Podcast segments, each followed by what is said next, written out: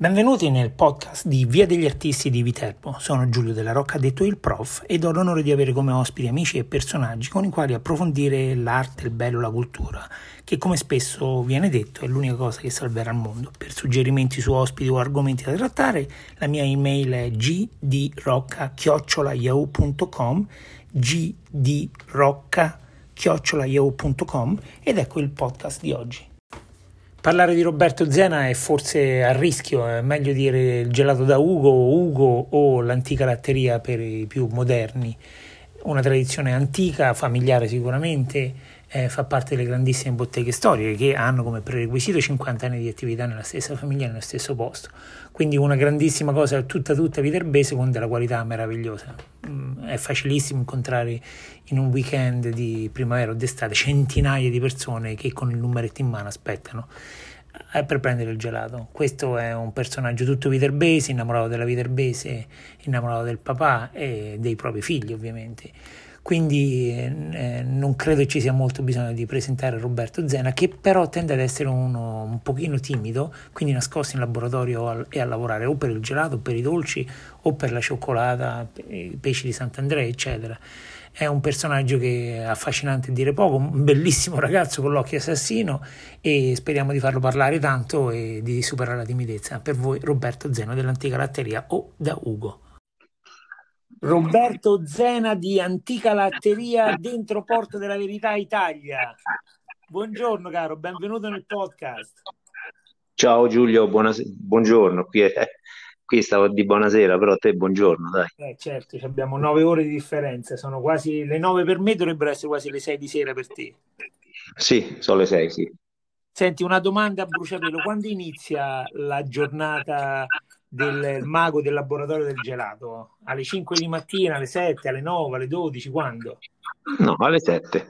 Tutti, alle 7. I, giorni, tutti i giorni alle 7, la domenica, il sabato, un pochino prima, 6 e un quarto, 6 e mezza, così. Che, che cosa fa il maestro gelataio? Va in laboratorio e che cosa fa? Allora, la prima cosa che si fa la mattina, caro Giulio, è la frutta. Quindi ci sono da spremere i limoni, ci sono da capare le fragole, ci sono da sbucciare le pere in questo momento, ci sono da sbucciare qualche pesca perché le pesche cominciano a essere discrete, il melone. Dopodiché si incomincia col latte, con la panna e tutti gli altri ingredienti, il cacao, si incomincia a mettere in cottura il cioccolato per poterlo trasformare in gelato. Capito? Sì. Senti, hai citato un sacco di prodotti. Eh, do- dove trovi tu, tutti questi prodotti? Allora, la frutta ovviamente dal fruttivendolo lì vicino a noi, da Paolo. Sì. Per quanto riguarda il latte, tutto dalle aziende di zona o zona dell'agro romano, insomma. E tutto il resto, ti posso dire, la pasta nocciola, eh, questa qui dei Monticimini, il pistacchio viene dalla Sicilia, cioè le, le, le materie prime eh, devono essere tutte o locali o made in Italy, insomma, minimo. Minimo. A parte il cioccolato, che ovviamente è tutto di provenienza sudamericana, sia il cioccolato che il cacao. Adesso, per esempio, stiamo usando un tipo di cacao molto buono che viene dal, dal Perù un cacao con poco burro di cacao e che è molto buono, stiamo usando quello. Senti, da dove pensi che venga la, l'alta qualità? No? Dai prodotti, dall'amore, dalla passione, dalle informazioni che hai acquisito in una vita di studio? Da dove, dove pensi venga la, l'altissima qualità del prodotto? Ma l'altissima qualità del prodotto sicuramente viene da una serie di fattori. Innanzitutto conoscenza de- del proprio mestiere, che in- soprattutto in gelateria e in cioccolateria è molto importante, non ci si può improvvisare in questi due mestieri. Eh, gelate- nella gelateria è molto importante il mix, eh, che la miscela sia perfettamente bilanciata, perché il gelato è un, è un composto molto bilanciato, quindi gli zuccheri devono essere un tot, i grassi devono essere un tot, i liquidi, i solidi devono essere sempre, devono cercare sempre di, di avere dei parametri e non, eh, non uscire da questi parametri. In più, eh, tanta conoscenza, tanta conoscenza, ad esempio quando il gelato esce dalle macchine va tirato fuori in una certa maniera, una volta tirato fuori va trattato in una certa maniera, non si può prendere il gelato dalla macchina e poi metterlo nel banco, no, va abbattuto, va abbattuto in una certa maniera in un determinato, in un, con un determin- determinato tempo. Tutte queste cose le, le, le impari personalmente vedendo magari gli errori, li correggi e poi ti rimangono in mente. Quindi l'alta qualità è dovuta da, da, all'inizio da queste cose, poi ovvio che le materie prime la fanno da padrone, padrone. Quindi il latte deve essere buono, la panna deve essere fresca, le uova devono essere quelle pastorizzate però buone, la frutta deve essere matura, il cacao non bisogna badare a spese, bisogna comprare il migliore, quello più buono, quello lì che non ha difetti, che non ha acidità. È così. Ho capito, quindi è, un cocktail eh, che, che, che, mi piacerebbe definire esplosivo, ma insomma è un cocktail bilanciato in cui ci sta ogni, ogni parte deve avere la, la, la perfetta eh, qualità. Sì, sì, deve avere la perfetta qualità e poi non devi sbagliare, perché ecco, se nel gelato ti casca un pochino di zucchero in più, un po' di saccarosio, lo diciamo in termini tecnici, eh, rovini il gelato. Così come se ci metti per dire troppa pasta nocciola, lo rovini. Se ce ne metti troppo poca, lo rovini comunque.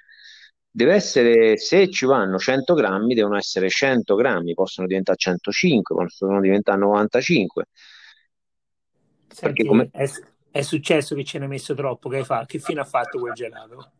Guarda, è successo delle volte che abbiamo fatto degli errori, quindi che ti posso dire, abbiamo esagerato magari con gli zuccheri, abbiamo esagerato con i grassi, abbiamo esagerato co- con i liquidi. È successo che qualche volta l'abbiamo buttato e qualche volta siamo riusciti a recuperarlo, magari trattandolo dentro le macchine e riuscire a bilanciarlo di nuovo, magari aggiungendo eh, quello che non avevamo messo oppure recuperando quello che mh, avevi messo in più. Ti faccio un esempio, se tu metti mh, troppa pasta nocciola, eh, la pasta nocciola sai è un prodotto estremamente grasso, il gelato non viene bene, quindi lo recuperi in macchina magari aggiungendo un po' di acqua, l'acqua che ti fa, ti fa scendere la percentuale dei grassi, quindi magari riesci a recuperarlo. Ma se questo importo è troppo eccessivo, non lo recuperi, lo butti nel vero e proprio senso della parola, perché è immangiabile, capito? Non Senti, maestro, di... Maestro, permettimi di farti fare un salto indietro. No? Parliamo, eh, sono andato diretto no, de, del lavoro tecnico e ci hai aperto una porta molto interessante, una finestra interessante sul tuo lavoro, ma adesso vorrei fare un po' di storia. No? Da dove viene tutto questo? Quindi eh, ti, ti, inviterei a saltare letteralmente 50 anni fa.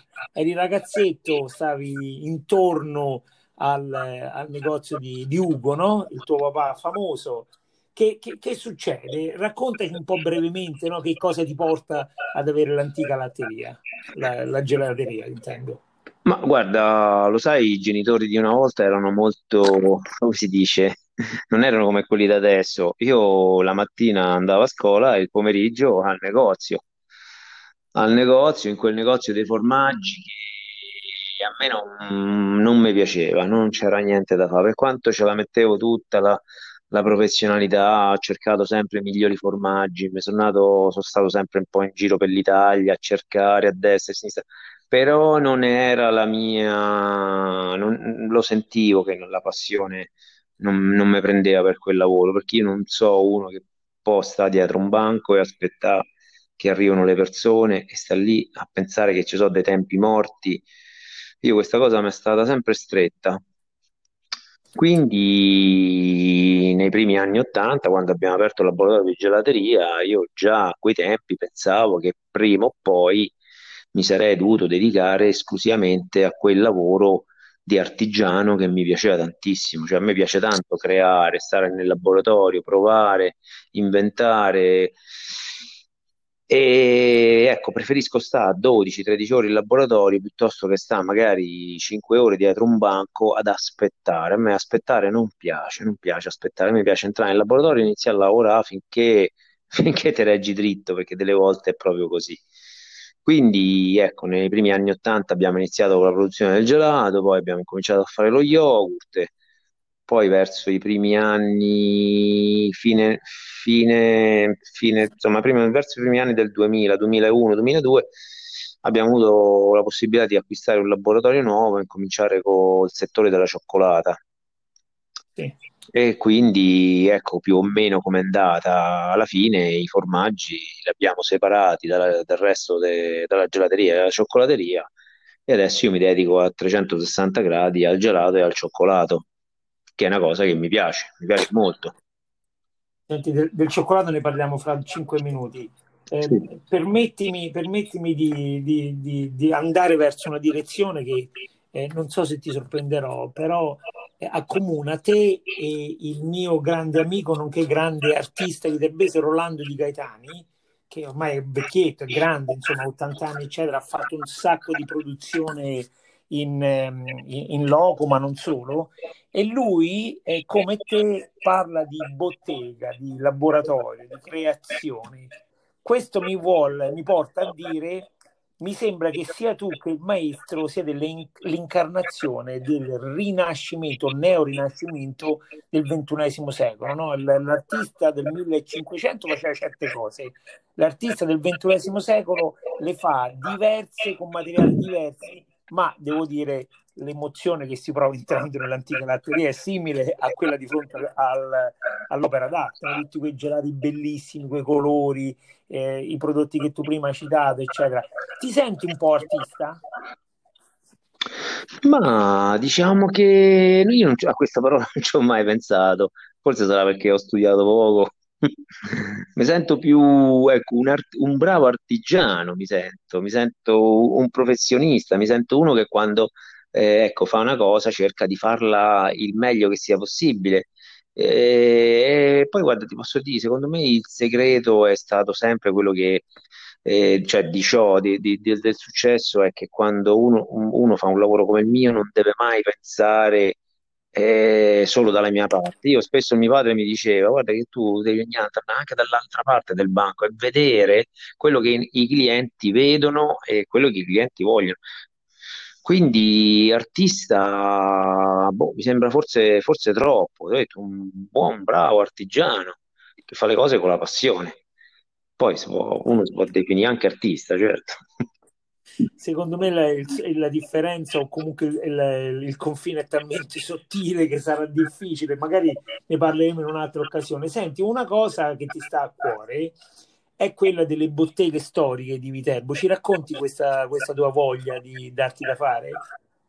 Ma questa è una cosa che io ce l'ho sempre avuta in testa. Poi, ecco, una volta in un'occasione di un meeting organizzato dal comune in cui intervistavano le vecchie botteghe di Viterbo, è scappata fuori quest'idea e io l'ho portata avanti con tenacia. Adesso ormai sono quasi due anni e mezzo che va avanti sta storia, lo sai, no? In Italia la burocrazia è lenta come una lumaca. Però eh, pare che ci siamo riusciti, quindi adesso ci troviamo con un circa 50 attività eh, che hanno più di 50 anni, che devono avere dei requisiti eh, tipo t- più di 50 anni, devono stare all'interno delle mura, non devono aver cambiato eh, più o meno tipologia di vendita. Eh, insomma, so, non, non, sono tantissimi requisiti, però questi sono quelli più importanti, quindi stare all'interno delle mura, non aver cambiato requisiti di quei requisiti, cioè certo che un negozio d'abbigliamento, se adesso fa una tab- tabaccaio, quello non è più una bottega storica, ma uno certo. come, come, la Bellarte che sta lì da una vita, che vende sempre certo. e fa abbigliamento, quella è una bottega storica, sorrini. Certo. E a me questa è una cosa che mi è piaciuta molto, cioè l'ho portata avanti con tanta forza perché mi sembra giusto che chi ha combattuto per più di 50 anni, 60, 70 o addirittura abbiamo botteghe che hanno più di 120, 130 anni, comunque ci abbia perlomeno una targa fuori eh, che, che passa qualcuno eh, deve riconoscere che quella è una bottega che sta lì da un sacco di anni, quindi sono professionisti, sono combattenti, sono quelli che io definisco i lavoratori professionali, che tu entri e con, una, con, delle, con delle domande esci con delle risposte serie e precise. Capito? Eh, ma è incuriosito, che, che, quale bottega è da 120 anni lì? Guarda, quando, quando ci siamo riuniti più volte con questi, con questi negozianti, guarda, c'è Tiburli, quello che vende i cappelli lì a- dietro, dietro Bizzarri. Sì, sì, sì, sì. Poi c'è la profumeria Muzio, c'è la gioielleria, Sì, quella lì vicino a Muzio, che è davanti a Chiodo. sì. Sorrini. So- penso che Sorrini e la, e la bot- e la profumeria e la gioielleria, quella davanti a Chiodo, siano tra le più vecchie dei Viterbo. Adesso non mi ricordo, mi pare che qualcuna, te l'ho detto, qualcuna dovrebbe avere intorno ai 170-180 anni. Addirittura. Sì, sì, e guarda, quando mi hanno raccontato la storia giù, io sono rimasto a bocca aperta. Eh La certo. profumeria, per esempio, mi raccontava che loro venivano da- dalla Puglia, eh, aspetta, fammi ricordare, eh, venivano dalla Puglia, Eh, insomma, guarda, è, è- è una bella storia. Io se vuoi, quando tu stai qui da queste parti, ti ci accompagno e ti ci fa parlare. Sì, sì, sì, con pia- estremo piacere. So veramente Senti, belle storie. Sono d'accordissimo. Mi hai fatto venire in mente un'altra storia, quella de- di Pietrini. Pietrini sarebbe, no, quello Scappamondo per capirci, no? Come no, li Quella non è conosco. una bottega storica per dire, però insomma, da do- dopoguerra, no, c'è il racconto del nonno col carretto a fare le, le- le- come si chiamano, le, non le sagre paesane, le, boh, insomma, dove si vende in un paese il mercato, fare il mercato che poi diventa, no, dopo 70 anni, scappamondo con 40 e più destinazioni in Italia, una cosa enorme, no? Sì, sì, Quello è un altro concetto, Sì, giusto? sì, sì, quelli li conosco bene, i proprietari di questa azienda. Quello però, insomma, non è più la bottega stretta, no? In cui la vediamo noi, no? Beh, no, no, no, questa certo è una bella realtà per Viterbo. È un onore, insomma. Stanno anche in Europa, credo. Sì, sì, però eh, ho, ho puntualizzato sulla differenza con tutto il rispetto nei loro confronti, perché uno degli argomenti più cari a me e io penso a tutti noi è il turismo che eh, ha bisogno delle botteghe e delle botteghe storiche, sei d'accordo? Eh, d'accordissimo.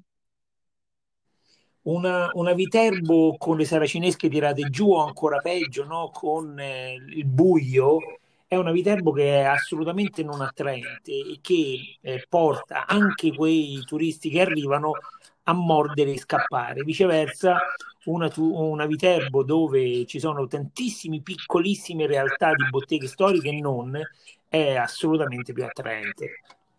Beh, certo, certo che sì. Però lo sai, il momento è quello che è. La storia degli ultimi vent'anni, 30, eh, l'hanno disastrata la città. Non so se riusciremo mai più a risollevare il centro storico come era fino a 15 anni fa. Guarda, io sono sicuramente un positivo, no? Un entusiasta, quindi credo proprio di sì. Allo stesso tempo capisco che ci sono delle problematiche, no? Però ehm, mi, mi permetto di portarti su un argomento che penso ci abbia un anno, se non ricordo male. Avete fatto una notte bianca lì nella vostra zona Sì. con un successo sconfinato, no? Una miriade di persone che erano lì contenti, no? Pure il sindaco è corso, se ricordo bene. Ci racconti quell'evento? Eh, quell'evento sì, l'abbiamo l'abbiamo tirato fuori in, eh, in 6-7 negozi, spendendo anche poco, mi pare che abbiamo speso intorno alle centinaio d'euro a negozio. Poi ovviamente ecco, il comune ci ha dato una mano, poi sono arrivati le bancarelle, eh, quindi questi hanno contribuito, tipo hanno, hanno pagato 20 euro a bancarella per poter stare lì, insomma, in questa festa. La festa è andata veramente bene, molto bene, non se l'aspettavamo assolutamente e insomma è stata un po', il comune ci ha aiutato tanto, insomma, via, ci è venuto tanto incontro, l'assessore Mancini specialmente comunque è una persona veramente a modo, veramente che si dà da fare, è una persona affidabile, eh, che quando dice una cosa insomma cerca di portarla avanti nel migliore dei modi e quella volta insomma ci aiutò molto. La festa è andata molto bene, c'era una rock band che faceva le cover di Vasco Rossi, insomma ci ha avuto un sacco di successo, via. le bancarelle, artisti di strada, trucca bimbi, tutte queste cose qui, il traffico chiuso, è una bella serata estiva, è ovvio che la gente c'era, sì, bella festa. Senti, questo mi porta a chiederti della rete, questo è uno degli argomenti che mi è più vicino al cuore, no? La, la voglia di, di, mettersi insieme e io dico sempre la somma delle parti è maggiore della somma algebrica purché tutti sono pronti a fare un passino indietro, no? questo mi sembra che ti, ti, calza a pennello perché parliamoci chiaro, insomma, se, non prendiamoci in giro, tu non c'hai bisogno della notte bianca, tutte le sere davanti a, a, all'antica latteria c'è la fila di gente col bigliettino, no? però tu ti metti in discussione per qualche motivo, per quale motivo ti, ti presti no, a questo tipo di iniziative? Ma guarda uh, Giulio, io so uno che mm, io quando, quando parlo con qualcuno di lavoro così dico Guardate, raga, eh, la prima cosa per avere successo nel lavoro è la mentalità. La mentalità a 360 gradi. Che significa? Significa che io non so uno di quelli che penso solo all'orticello mio, cioè io sono sicuro che se vicino a me c'è uno che lavora, ci guadagno io. Se quello vicino, ancora più là, eh, lavora anche lui, eh, alla fine quelli che vanno da lui alla fine vengono anche da me. Cioè, io penso che questa sia una cosa vincente, cioè creare una cooperativa, un team di professionisti, di artigiani, di commercianti che, che comunque guarda tutta nella stessa direzione, che cerca di creare qualcosa, è molto positivo. Non so se mi spiego. Ti spieghi perfettamente, stai usando il concetto di traffico indotto, no? che è eh, alla base di tutti gli studi di marketing moderni perché ci vuole poco a mettere su una pagina web, ma se non c'è il traffico, se non c'è gente che ci capita, poi non, non otterrai mai niente, no? E allo stesso tempo, come dici tu, no? Se chi è che passa al bar magari prende pure a prendere il gelato e viceversa, chi è che passa a prendere la frutta magari viene a prendere certo. il gelato e viceversa, no? Io questa l'ho vista sempre come una cosa vincente, Giulio, però però ecco, finita, fatta quella cosa lì, eh, si è, si è sfasciato tutto perché eh, quello non gli va bene per un motivo e quello non gli va bene per un altro. Finita lì la questione comunque, dai. Comitato, Guarda, comitato è non, gradisco, e non funziona non gradisco mai non gradisco mai mettere il dito su, sulla piaga sulle debolezze, quindi parlerò in codice così capirai tutto. Quella cosa secondo me è nata in maniera semplice da certe riunioni fatte a poche persone dove il professionista faceva la differenza. Nel momento in cui il professionista non ci ha avuto più lo spazio giusto, quella cosa finisce. Eh, certo. Sei d'accordo? Certo. Purtroppo io e te sappiamo benissimo il nome e il cognome del professionista, sappiamo pure chi è che l'ha estromesso. Però eh, non, non, ci, non, ce lasciamo andare perché non, non serve, no? Eh, abbiamo imparato. ne parleremo, imparato ne parleremo quando vieni. Sì. Macello proprio. Senti, eh, ma, va bene, si, si, impara tutto. Senti, veniamo all'argomento che ti avevo detto prima che ne avremmo parlato perché eh, eh, di nuovo personalmente devo ringraziarti. Mi, mi è arrivata una telefonata da te tanto tempo fa Giulio faccio una degustazione di cioccolata, vuoi venire? E io ovviamente mi ci sono fiondato, come si dice eh, in gergo. Ah. È stata una delle serate più emozionanti della mia vita. Io non lo so se te l'ho detto mai, ma sono al di là di innamorato della cioccolata. No? Dentro casa mia può mancare di tutto, addirittura può mancare il caffè, ma il pezzetto di cioccolata nera ci deve essere. No? Certo e eh, lì è iniziata per me un'altra avventura, no? ho scoperto eh, come si fa il cioccolato, ce l'ha insegnato, ci ha raccontato un sacco di cose e mi sono reso conto che di nuovo no? una cosa è andare al supermercato e prendere un pezzetto di cioccolata dozzinale, un'altra cosa è l'artigianato anche nella cioccolata. Raccontaci tutto di quell'esperienza, da dove nasce la tua volontà, intuito e i corsi che hai dovuto seguire, eccetera. Raccontaci in dettaglio, che è molto interessante. Eh, guarda, te l'ho detto tutto, la cioccolata è nata per caso forse, perché tanti anni fa comprammo un po' di cacao dalla Perugina, un po' di cioccolato dalla Perugina per usare in gelateria e in promozione c'era una piccola temperatrice, una piccolissima temperatrice che praticamente serve a lavorare il cioccolato in maniera artigianale, no? Quindi che cosa faceva questa temperatrice? Scioglieva il cioccolato, poi lo portava a 27 gradi e poi da 27 lo portava a 31 gradi, che era la temperatura di, di lavorazione, e lo manteneva il più possibile. Abbiamo visto che da questa piccola esperienza la cosa ci piaceva, ci piaceva lavorare il cioccolato, era molto creativo, era entusiasmante, i clienti rispondevano bene. È capitato di comprare un laboratorio che era destinato ad uso macelleria, l'abbiamo ristrutturato e l'abbiamo destinato ad uso cioccolateria.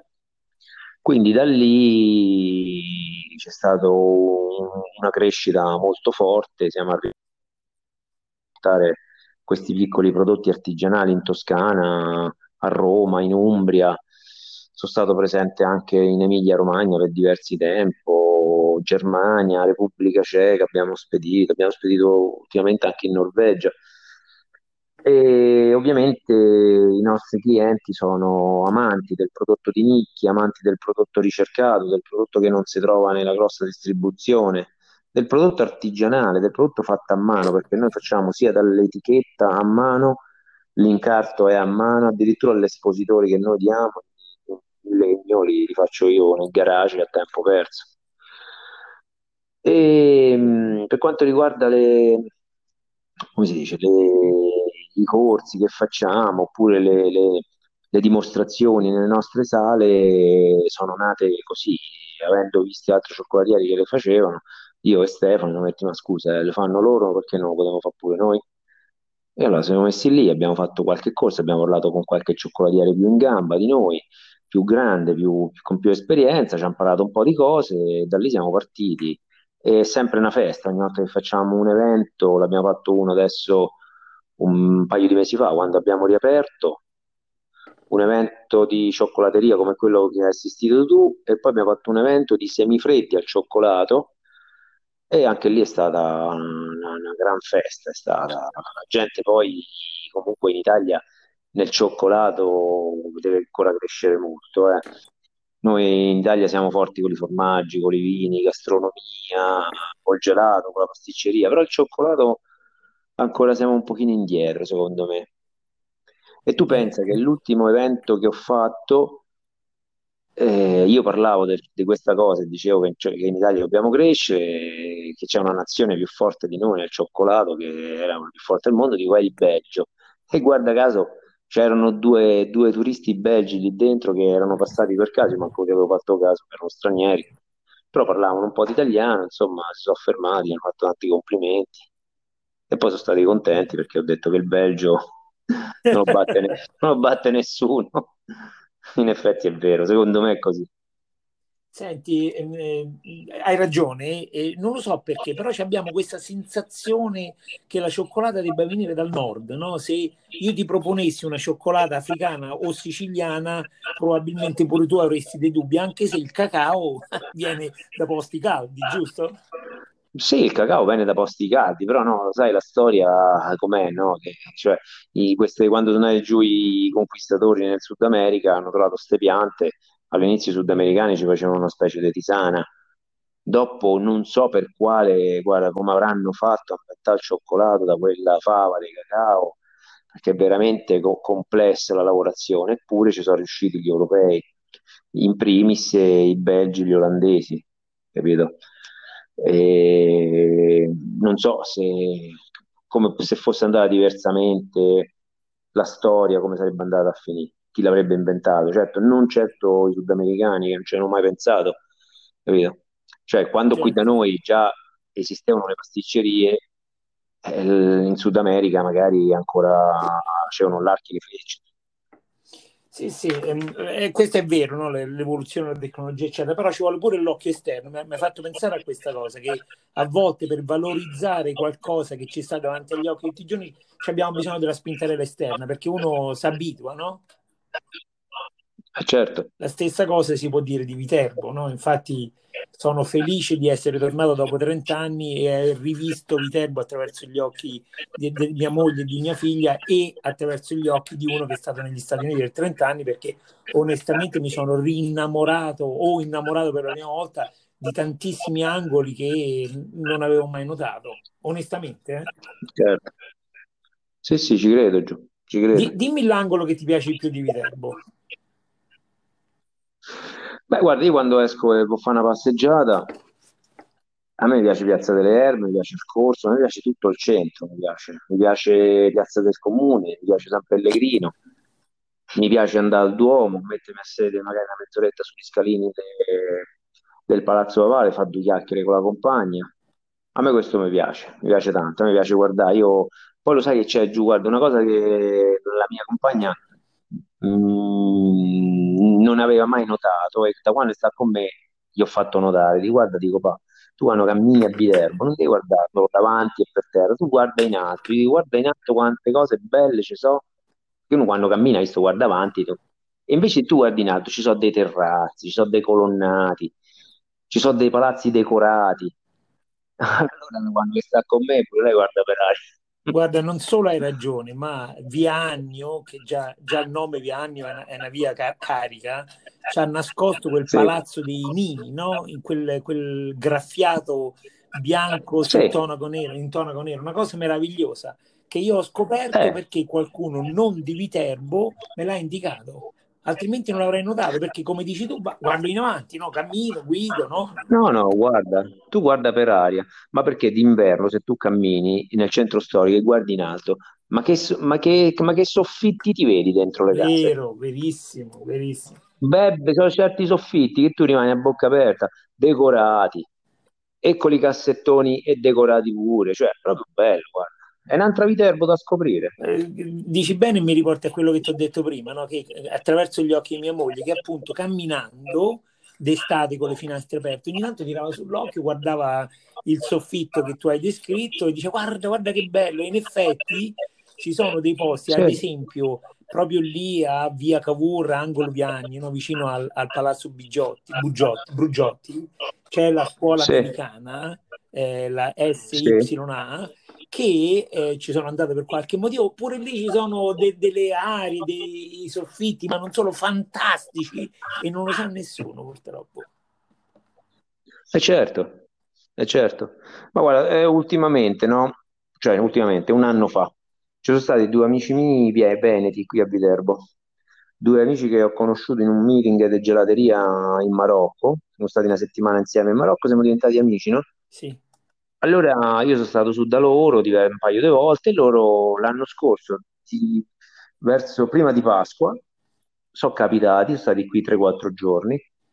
Allora mi è rimasto impresso il fatto che, insomma, una sera stavamo a cena insieme, qui da qualche parte, non mi ricordo se a casa mia o in un ristorante, e, un, un loro amico l'ha chiamati e si sono messi a chiacchierare nel telefono. Allora lui gli diceva, Valerio, questo mio amico Veneto, gli diceva a quest'altro che stava in Veneto, gli diceva, c'è qui, lo sai che c'ha Viterbo? È come vive dentro un castello, diceva. Dice qui, dove vai? Visto, dice, gli faceva così, no?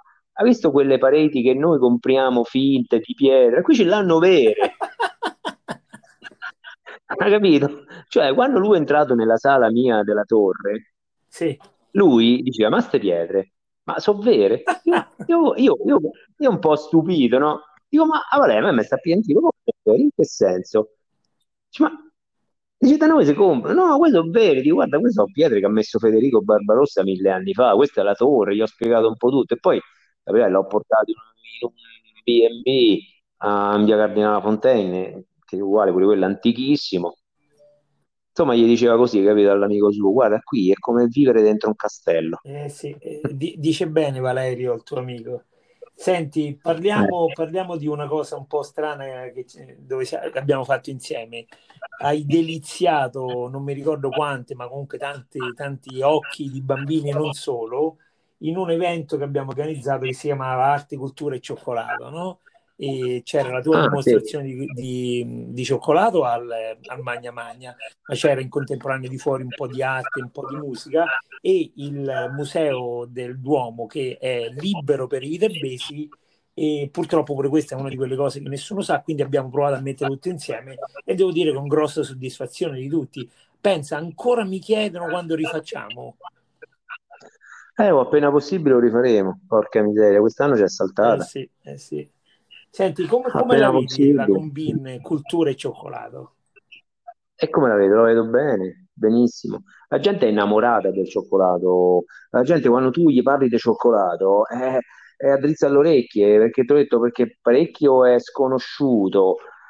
Eh, io quando io lo vedo anche quando sto lì, quelle rare volte che sto al pubblico, che noi facciamo diverse tipologie di cioccolato, anche di gelato, e parli di cacao e parli di cioccolato, gli spieghi la differenza. Lì tutta la gente smette di fare quello che ha da fare, te guarda e ti ascolta eh, profondamente perché il cioccolato in Italia è, detto, è ancora una cosa un po' sconosciuta, capito? Sì, sì. Per noi, per noi il cioccolato fino a pochi anni fa era la Nutella, era il bacio perugino, era il Kinder Bueno, queste cose qua. Vero. Quindi quando parli di cacao, cacao monorigine, gli spieghi per il motivo di ciò, e sono tutti contenti. Sì, sì, Quindi è sì, ovvio sì, che tu fai un evento a base di cioccolato ci abbini qualsiasi cosa, è successo, sicuro. È sicuro, è sicuro. Senti, volevo però riportare su- eh, l'argomento sulla tua umiltà, no? Che non ti vedi molto come artista, però qua e là ci hai raccontato, no? Non solo che hai dovuto studiare, ti sei dovuto preparare, però poi fai anche la grafica per gli espositori, fai le, le etichette, eccetera, eccetera, eccetera. Mi sembra che stai facendo il mio caso, no? La mia posizione la stai rendendo sempre più forte. Mi sembra che sei tu l'incarnazione del Renaissance Man, l'uomo del Rinascimento, che può fare un po' tutto e poi ovviamente si appassiona di una o due cose e quelle diventano pure il lavoro, eccetera. Però in te c'è questo gusto, questa curiosità verso un po' tutto, dico bene? Ma sì, sicuramente, eh, sicuramente come dici tu, sì, Ti ricordi sì, quando abbiamo, abbiamo fatto i puzzle, no? Che hai venduto, sì. non mi ricordo neanche più in che occasione, se era Natale o qualcosa, no? Comunque l'ho finiti i puzzle. Grande! L'ho venduti adesso tutti in questo mese e mezzo di consegna a domicilio. Dai. L'abbiamo pubblicizzati sui nostri social e li abbiamo finiti tutti. Ce l'avevo ancora una ventina, l'ho dati via tutti, tutti, tutti. Perché, Se mi è rimasto uno. perché mettere insieme, no? Un po' di eh, cultura, di arte, di tradizione con i tuoi prodotti meravigliosi è vincente, non ci sono dubbi. Però anche in quell'occasione, se tu ti ricordi, l'hai fatto tu il tuo, la tua scatola personalizzata. Eh sì, è vero, ancora ce l'ho. Molto bella, tra l'altro, Sì, secondo me pure più bella della nostra.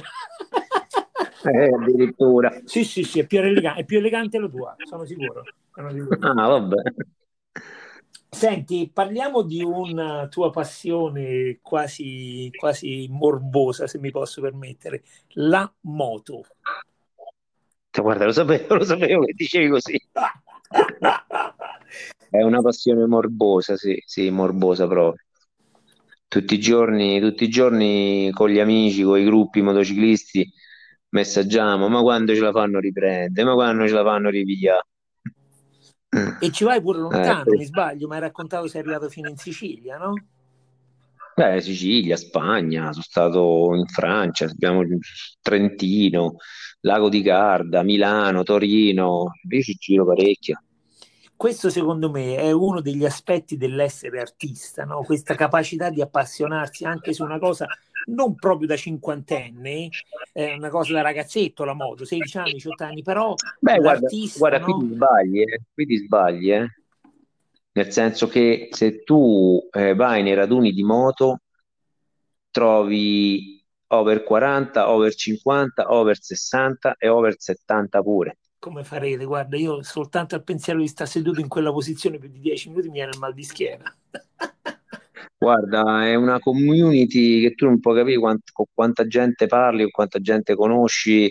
Il motociclista è, è- figo, è il motociclista.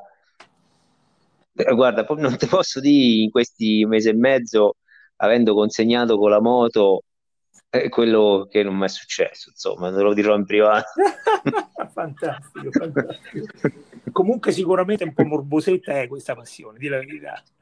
Sì, no, nel caso mio sì, io poi da quando che mi sono avvicinato alla Ducati, ce l'ho avuta, ce l'ho avuta già altre due di Ducati, però questa Ducati qua mi ha proprio trasmesso l'orgoglio di averci una moto italiana, sono proprio contento, guarda, di averci sta Ducati. Eh, ti fa onore anche questo, il fatto che ricalchi il fatto che sei italiana.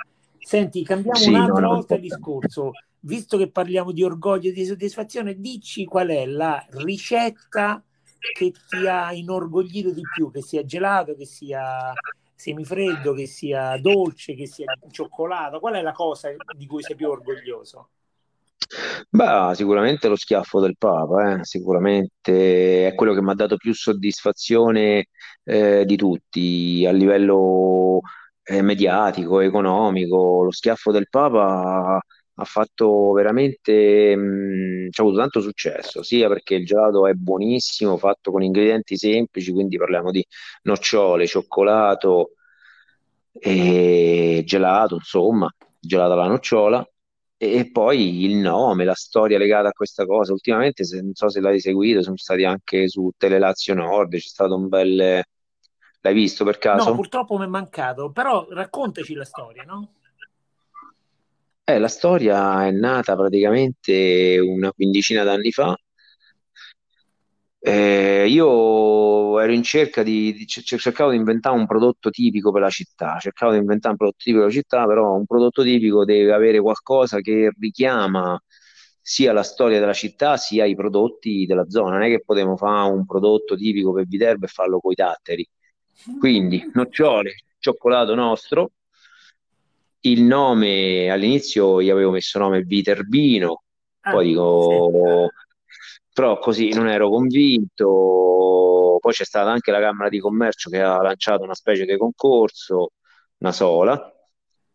E insomma, alla fine, co- tramite Marco Guglielmi, non so se lo Eh, conosci, come è no, è stato un di nostro ospite qualche tempo fa di, del podcast come te. Con Marco Guglielmi abbiamo pensato di inventasse questo prodotto. Lo schiaffo del Papa si riferisce a una storia realmente accaduta nel 1357, quando i papi stavano a Viterbo, mi pare 1357, adesso non Sì, vorrei sì, di una sì, in quel periodo, sì, sic- sicuramente, sicuramente. Insomma, che il Papa, i- le, le guardie papali facevano lavare i cani, i cani dell'esercito lo facevano lavare nelle fontane, prima le fontane erano, erano pubbliche, quindi dagli oggi, dagli domani, i viterbesi si sono cazzati, è successo un putiferio. Da qui il Papa per ripicca eh, ha fatto sbragare tutte le torri a Piano Scarano, ha fatto impiccare i vari malfattori e ha rasato tutte le mura. Da qui il nome eh, del ciocco- di questo cioccolatino, lo schiaffo del Papa, che questo questa scatola di cioccolatini è corredata del disegno che ha fatto Marco Guglielmi, che raffigura il Papa Urbano V o Urbano IV, adesso mi ricordo, che praticamente tiene il leone per la criniera, il leone simbolo di Viterbo, che azzanna il cane dentro la fontana. E questo sia a livello di cioccolateria, sia a livello di gelateria è quello che ci ha dato più soddisfazione, sia economiche, sia di immagine.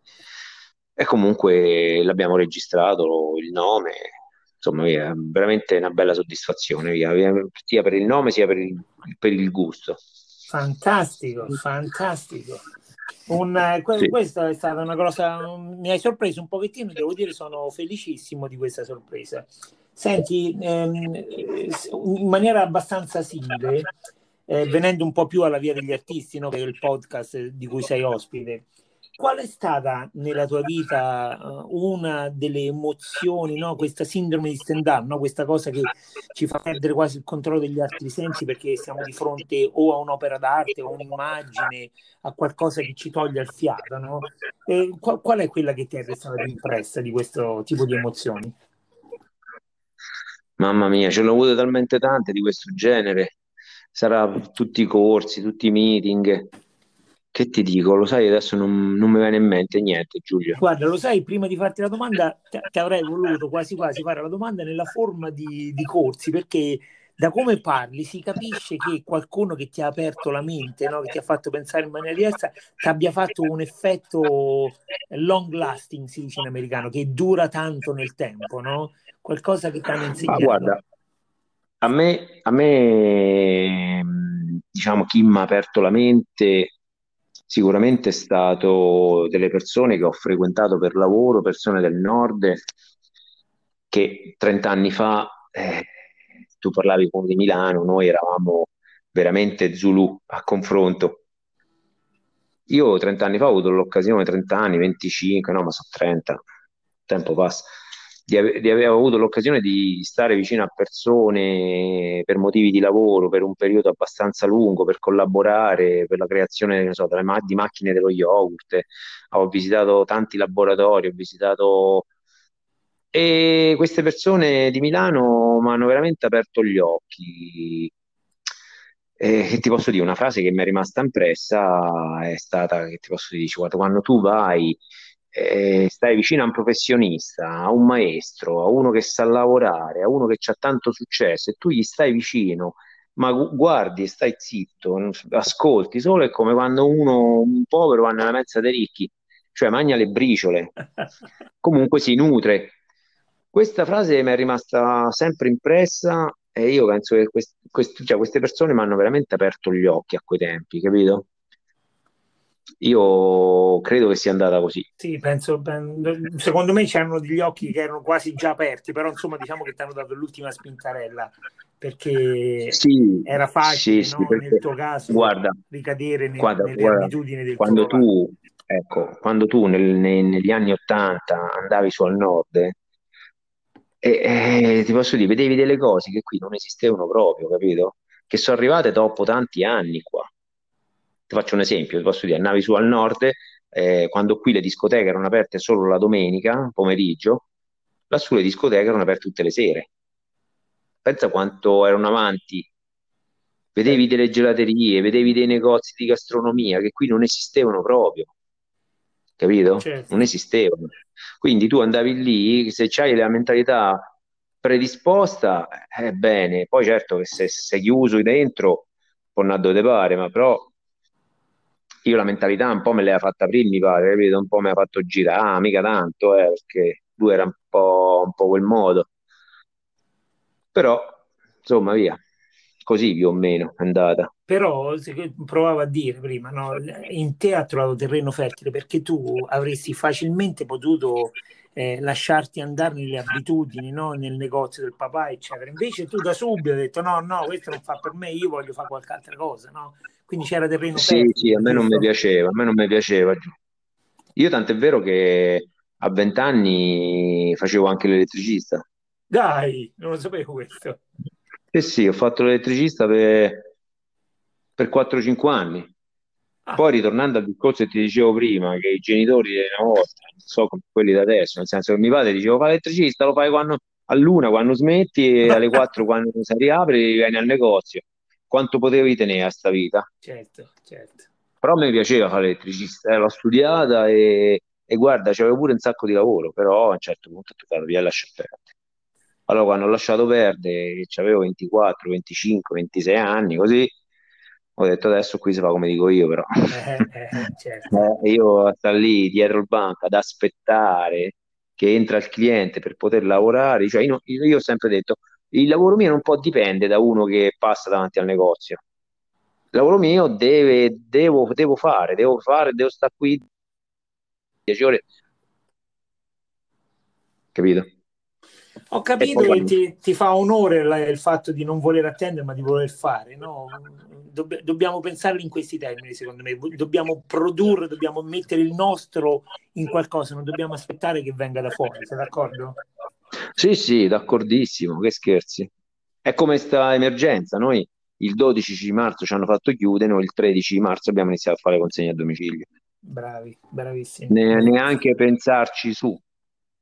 Senti, mi, mi, sembra di, di, poter dire che c'è stato no, il, una, un altro esempio di rete tra voi, Paolo e non solo, no, con la consegna a domicilio e con eh, la volontà di minimizzare anche i, i contatti fisici. No? Quindi, se ho capito bene, Paolo faceva il giretto, raccoglieva un po' da tutti e poi portava a destinazione. Dico bene? Paolo il fruttivendolo? Sì, sì. Beh, noi no, noi pensavamo per, per conto nostro. Mm-hmm. No, noi producevamo 3-4 volte a settimana gelato, lo facevamo vaschette da mezzo chilo, abbattute, congelate, e poi era Stefano che praticamente raccoglieva gli ordini, capito? Ah, e poi noi tutti i giorni alle due, così due e mezza, iniziavamo a consegnare. Quindi vi siete adattati, avete trovato la maniera di esistere, via. Sì, sì, abbiamo trovato la maniera di, diciamo, di, di, di campicchiare, certo non so i numeri nostri, però perlomeno non siamo stati a casa, cosa che io non ci riesco. Certo. E, e poi abbiamo comunque fatto un po' di reddito. Certo, certo. Senti, maestro, ti, ti, stiamo in finale, siamo verso l'ora e ti vorrei fare la domanda che faccio a tutti i miei ospiti come ultima domanda. Tre libri eh, che abbiano influenzato un pochino di più il tuo modo di pensare, vedere, sentire, anche tecnici, eh? va benissimo anche tecnici. Guarda, io te l'ho detto prima, ho studiato poco. Una cosa, un, un libro solo ho letto, e, sì, e non mi ricordo come si chiamava, però era un libro che diceva come far crescere la tua azienda. Ah, lo vedi? Solo quello ho letto. E una di quelle cose che mi è rimasto impresso è stata un, capi- un, un paragrafo, un capitolo che parlava del fatto che eh, quando tu hai un'attività, che sia un bar, che sia una pizzeria, che sia un'officina meccanica, e parti e vai bene, e vai forte, una cosa, un errore che non si deve fare è adagiarsi. Quando parti, vai forte e corri, devi continuare come se fosse il primo giorno dell'attività, con lo stesso entusiasmo, con la stessa voglia di fare. Questa è una cosa che sicuramente pure questa mi ha influenzato molto nella, nel mio lavoro. Sicuramente una grande lezione che tu hai assorbito e che speriamo sì, di seguire tutti. Sì, quella è, secondo me è importantissima, fanno tanti errori, no? Tu forse, vabbè, manchi tanto tempo da Viterbo, ma a Viterbo sai quante attività hanno aperto, sono partiti eh, con la quinta e poi dopo un anno, due, uno si adagia, se pensa che ormai siamo andati, no? È l'errore più grosso che si possa fare. E questa è una cosa che mi è rimasta impressa di quel libro.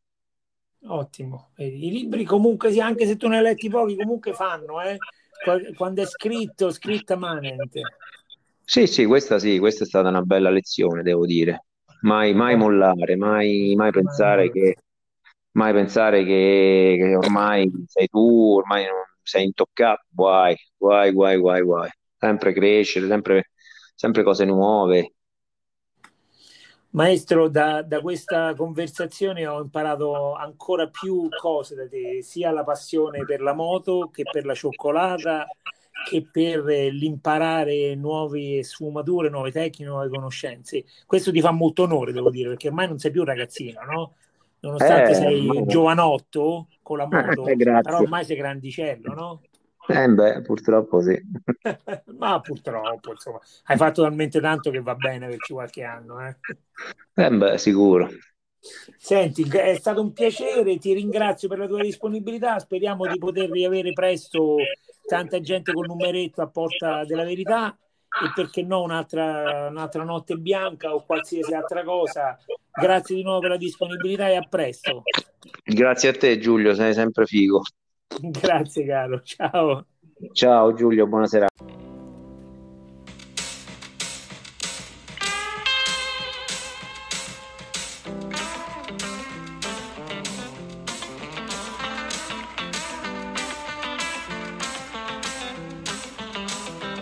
È il giorno giusto per pulire, non ti distrarre, stiamo a sentire, fa sparirci che cartaccia, è felice la caterinaccia. In a scale from 1 to 10, can you be terrible? Yes, I am. I don't even know why you make it dirty to the sky.